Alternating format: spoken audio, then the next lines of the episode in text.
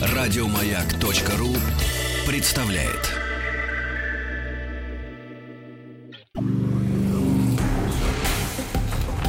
Объект 22. Эффект Стаховского. Это эффект Стаховского, объекты явления и процесса, получившие название в честь исторических или вымышленных персонажей. Я Евгений Стаховский, выпуск 25 «Вольтеровское кресло».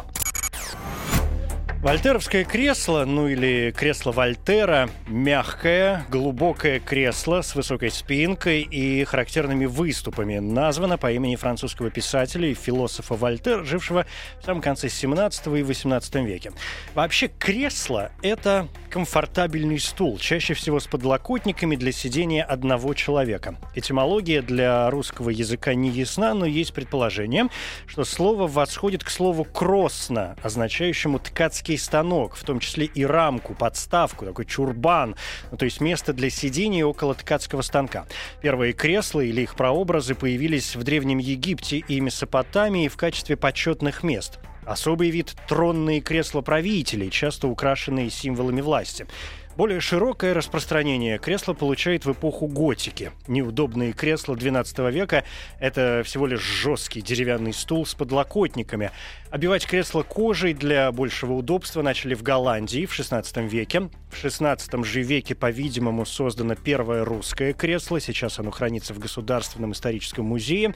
Первые русские кресла эпохи Петра I похожи на английские и голландские образцы, а в период Екатерины II э, становится заметным французское влияние. Известна дружба Екатерины II с Вольтером, поэтому и кресло Вольтера, ставшее весьма популярным в России, относится к XVIII веку. Вообще тут, как обычно, неоднозначная история. С одной стороны, есть утверждение, что Вольтер, чье настоящее имя Франсуа Мари Аруэ, а псевдоним Вольтер анаграмма от Аруэ-младший, сам сконструировал для себя особое кресло. Оно было на колесиках для возможности передвижения.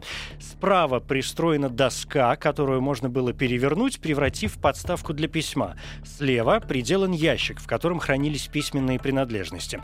Это небольшое кресло вряд ли можно назвать назвать слишком удобным с современной точки зрения. У него довольно не очень высокая спинка, да и само кресло, которое можно увидеть в Парижском музее карнаваля, не назовешь глубоким.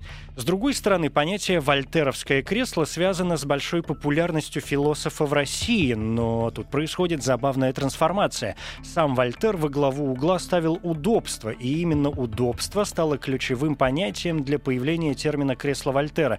Но, правда, удобство слишком размытое определение. Для Вольтера, особенно в больной старости, удобство — это удобство в первую очередь для работы, удобство для письма с минимальными передвижениями, тогда как удобство для обывателя чаще всего возможность расслабленного отдыха. Как бы то ни было, появление термина «вольтеровское кресло» может быть связано и с особым интересом коммерческой деятельности мыслителя.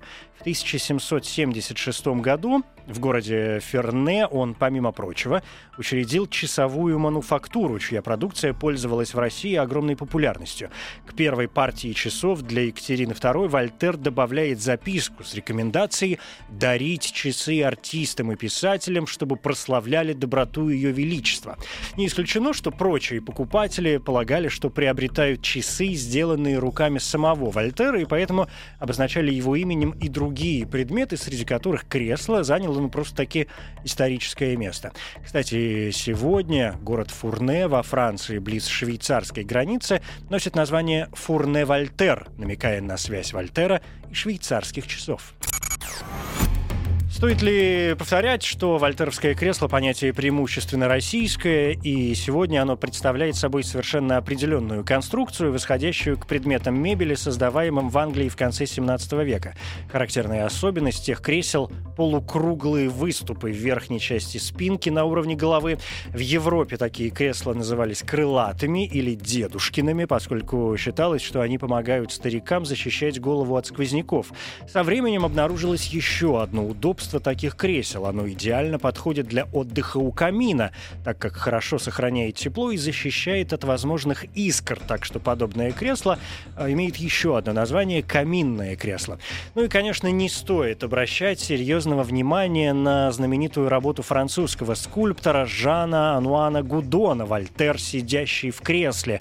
Скульптура сейчас выставленная в Эрмитаже в Санкт-Петербурге, о которой Агюст Роден сказал «Какая чудесная вещь, это воплощенная насмешка», создана в 1781 году и приобретена Екатериной II в 1784.